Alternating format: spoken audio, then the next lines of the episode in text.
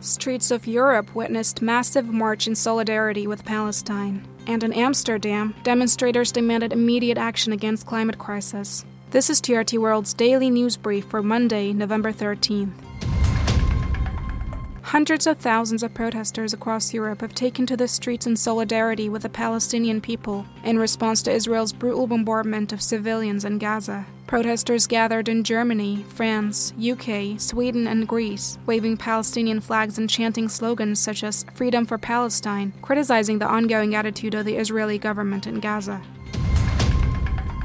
Israel is committing war crimes in front of the whole world by targeting hospitals, schools, places of worship, mosques, churches, even ambulances carrying the sick and the dead, and refugee camps, Turkish President Recep Tayyip Erdogan has said, asserting that the Western countries are only watching all these atrocities from the tribunes. Erdogan said that those with a conscience can't remain silent in the face of all this. Erdogan emphasized the importance of establishing a ceasefire, ending the clashes, and ensuring the uninterrupted delivery of humanitarian aid to Gaza.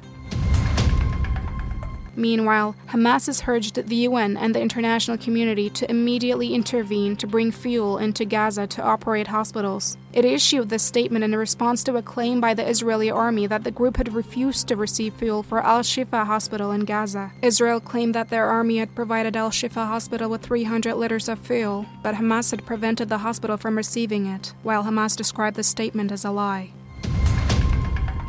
The International Committee of the Red Cross issued an urgent plea for the protection of civilians in Gaza. The committee said civilians are trapped in fighting whether they are trying to evacuate or staying where they are. The attacks are underway in densely populated areas and around hospitals, which poses a risk to the lives of the most vulnerable people, the committee added.